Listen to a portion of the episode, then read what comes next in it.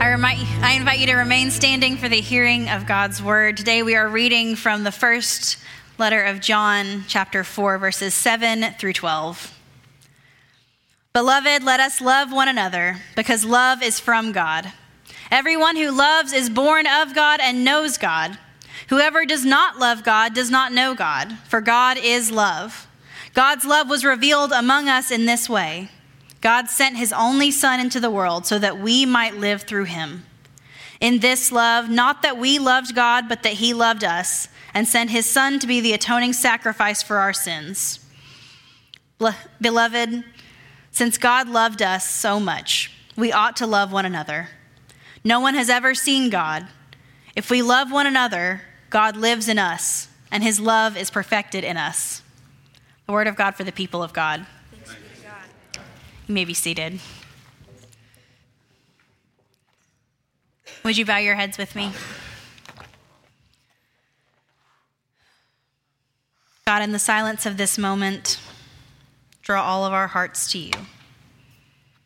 Let this message be yours, and let me not get in the way. Amen. I'm Reverend Abbey Maynard, and I am so excited to be here with you. I always love getting to worship with you all, um, and it's a joy to get to preach as well. Um, as we begin this text today, I want to start with maybe the first and most foundational question of uh, faith, which is Who is God? It's an incredibly short question, but it is extremely complicated. Christians for centuries have been debating what it means, and we have not all agreed on who exactly God is and what exactly God is like. When I was in college, I took a class called Concepts of God, which was a really fascinating class. And in the way this class was laid out, we kind of started with the Greeks and we moved throughout the centuries looking at what people had thought about who God was whether God changes, uh, what God knows, what God can do, whether God forgives, why God forgives, all of these various dis- different aspects and things that make God who God is, and all of these different views and who held them and who came up with them. And there is no agreement. I mean, there is some. But we all have varying different ideas about who God is. I started looking back through some of my notes for that class as I was working on this sermon because as I read this text, I thought it seemed like the answer to who is God should be obvious. At least it seems simple, at least here. God is love. But if that's been laid out, why aren't we in agreement? Why can't we get on the same page about things?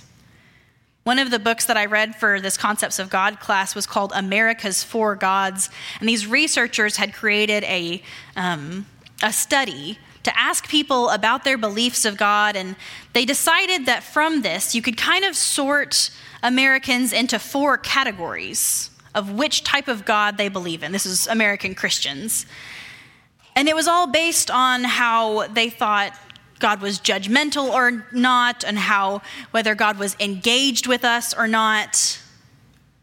And I thought that was fascinating. So I started looking back through that, thinking maybe one of those fits this text better. Maybe one of them fits this definition. But as I was looking through a lot of them, it didn't seem like any particular one fit best a lot of the things that people talked about were important, but not as related. They were things that didn't have to do with this definition that I had found here. And I think that's largely because our views about God tend to be a lot based on us. And our views about God vary so much because we vary so much. Our experiences are so different.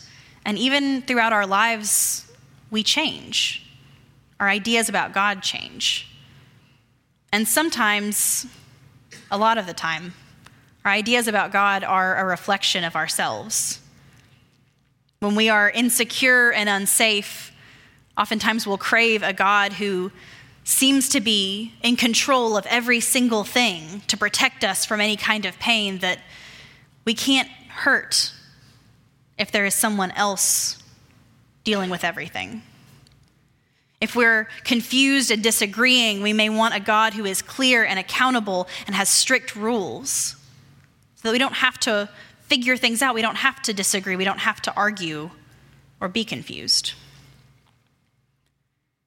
But if we aren't careful, we focus on things that we're experiencing and we make God out to be who we want, the one who would make us the most comfortable, rather than really focusing on who God claims to be.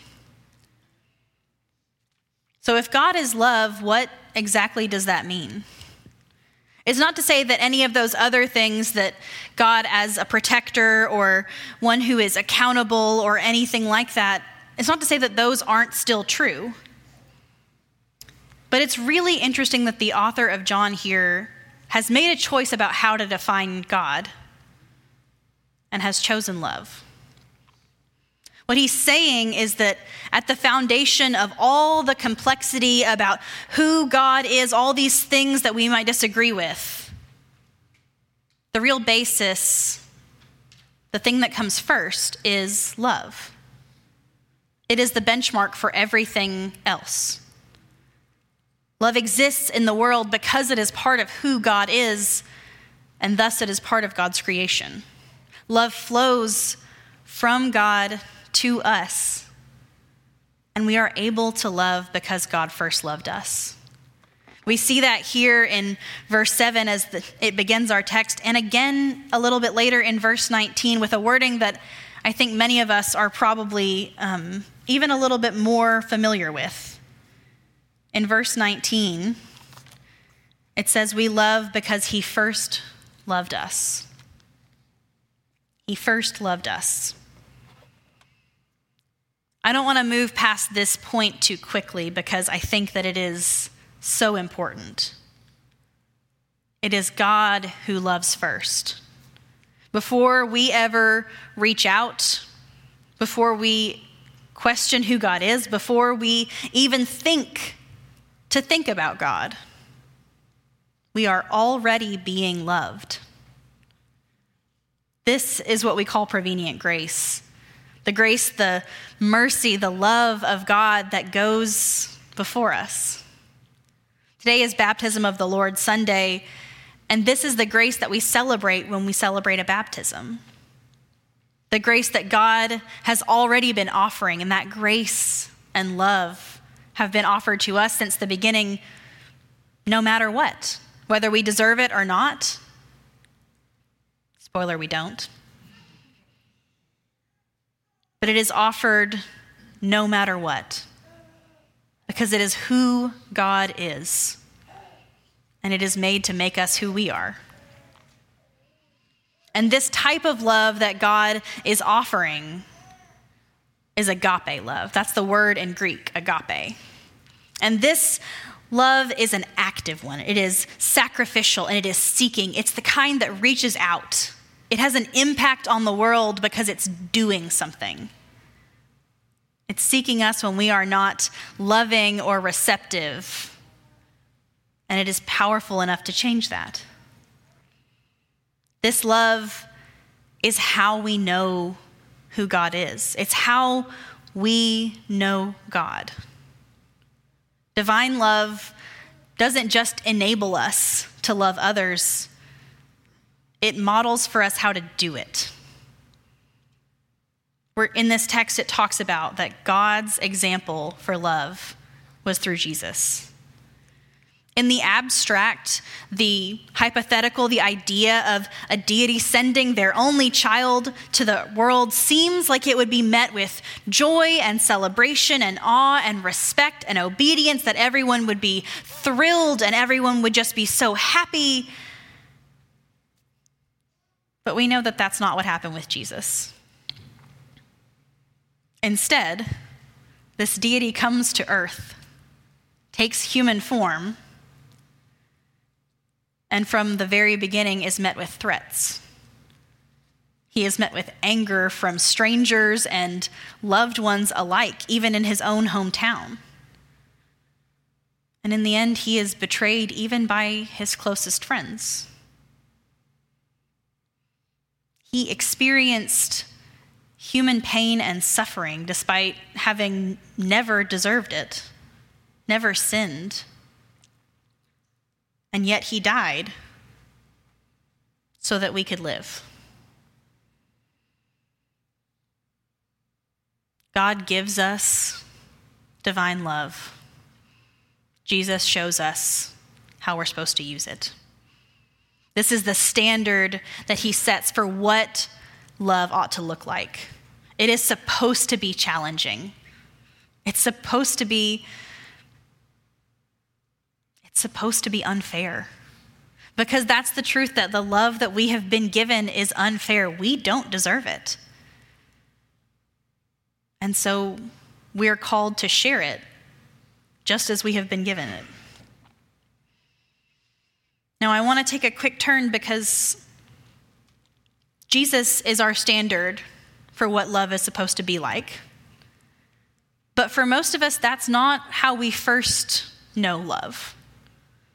Most of us, our first awareness of what love is, our first lessons on how to love and be loved, come from the people around us. Usually, our family, our friends, those who take care of us. They are the ones who model love for us first. Like several members of our church staff, I have worked with Ozark Mission Project over the years, and one of the activities that we have always done and that I love with the kids um, when we're at camp is that we gather up before worship and we do this thing called sharing. And sometimes it is amazing, and sometimes it is chaos. And like anything with kids, you never know which one it's going to be. But I love it because usually you can get them, even if it starts chaotic, you can get them kind of corralled into answering the question that we've all come for, which is a very serious one. We all get together and we ask, Where have you seen God today? Now, that's a hard question for adults. It takes a lot of attention to try and pay and see all those things, see where God is working in our lives. And so sometimes it is hard, really hard for teenagers too. Fair. And sometimes we get silly answers like the people who bring Sonic. Or sometimes it's the, the weather, that breeze was just where I saw God today. But every single time, without fail, every single night, the kids talk about people people are where they have seen God. And they're beautiful. They talk about it and it touches your soul. They talk about seeing God in each other when they help each other, when one of them is struggling on the job site or with a game or just with something personal. They see God in their leaders who take an interest in them and offer them advice, who sit with them and just care about them. And you would think at a mission project where you're going to serve and, and do things for people that, that those people you're serving would see God in you, and, and hopefully they do. But, friends, those kids always see God in their neighbors too, the people that they are serving. Because when they look face to face and they relate to those folks, they see God's love in them. Just as we see God's love in other people, and we can, if we pay attention, we can see it in everyone. Just as we can see it in other people, we can be bearers of God's love for others. And it's not just that we can, we need to. This is an essential part of what it means to experience God's love, is to share it. We can't truly know God if we don't love our neighbors. Every commentary, every study, anything that I read about this text when I was preparing for this sermon, they were all worried about the same pitfall. So I want to prepare you so that we don't all make this mistake together. They really wanted to make sure that this wasn't just about us loving God and knowing that we were loved by God. And I think that's a fair point. We do need to love God. We need to have that relationship and we need to know that we are loved. But if it stops right there, it's not agape. It's not the love that we're being called to here. If we stop at that, us and God, that individual, we fail to be active in that love.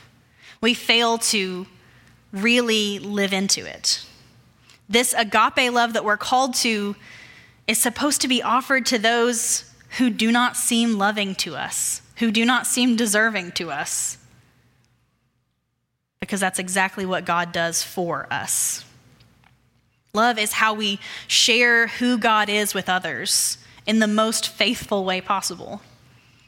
There are people who hate Christianity because the only experience they have with it is having it shoved down their throat because people told them things were a certain way and this was how they had to be. But the truth is that we've really never needed to beat anyone over the head with religion or theology because we were always supposed to witness by loving. By practicing God's love, we show God to others. Now, I want, before we end this, to take a second and look at the end of this text because I think it is beautiful and it's essential. Verse 12 says, If we love one another, God lives in us, and his love is perfected in us. Now, most of us would say that we could never be perfect by God's standards, at least in this life, and generally I'd be inclined to agree. But love is kind of a special category in this case because it's true that we cannot ever be perfect by human standards standards or at human things if we tried to be perfect in whatever standards that we set we're still going to fail but love that comes from God is not about us and it can be much more as United Methodists we love to talk about grace We've even distinguished the three different forms of it and given them names like we're scientists. I mentioned prevenient grace earlier. That's usually the first one that we talk about. It's the love that seeks and goes before us. But the last type of grace is what's happening in this verse. This last type is what we call sanctifying or perfecting grace. Now, this grace doesn't make us perfect in every aspect. I wish it did, that would be amazing. But what it does is move us steadily on toward perfection and love. This is the grace that works in us, it is God working in us toward perfection in how we love God, how we love our neighbors, and how we love self. that perfection in love is possible because the love is not human, it is divine. This is the exact kind of goal that we should want and can have. Hopefully, in the next couple of years, Daniel and I will get to be ordained. And in that process, when we get to there, they will ask us some important questions. And one of the hardest that they ask all of the ordinands as they're getting ready is Do you believe that you are going on toward perfection in this life? That's a hard question to say yes to. Because it's hard for me, at very least, to believe that I could ever be perfect in this life. But when that day comes, I'm going to say yes. Because that perfection is through God. That perfection is in God's love. It's just me getting to be part of it. The only way, though, that we can ever seek that perfection, and we can only get there through God, the only way to do this is to love without holding anything back. We are called to love those whom we disagree with, to love those who have less than us, those who we think have made some bad choices, and those who are unkind, those who treat us poorly. We're called to love particularly when we don't want to, when we're uncomfortable. But, friends, it's in doing this that we can fully participate in what it means to know God and to love like God. Would you pray with me? God, we are so grateful that you loved and created us, and that you made us in your image of one who loves. Help us now, as we go from this space, to carry that message with us and to remember that your love is never confined to a time, a space, or an attitude. Amen.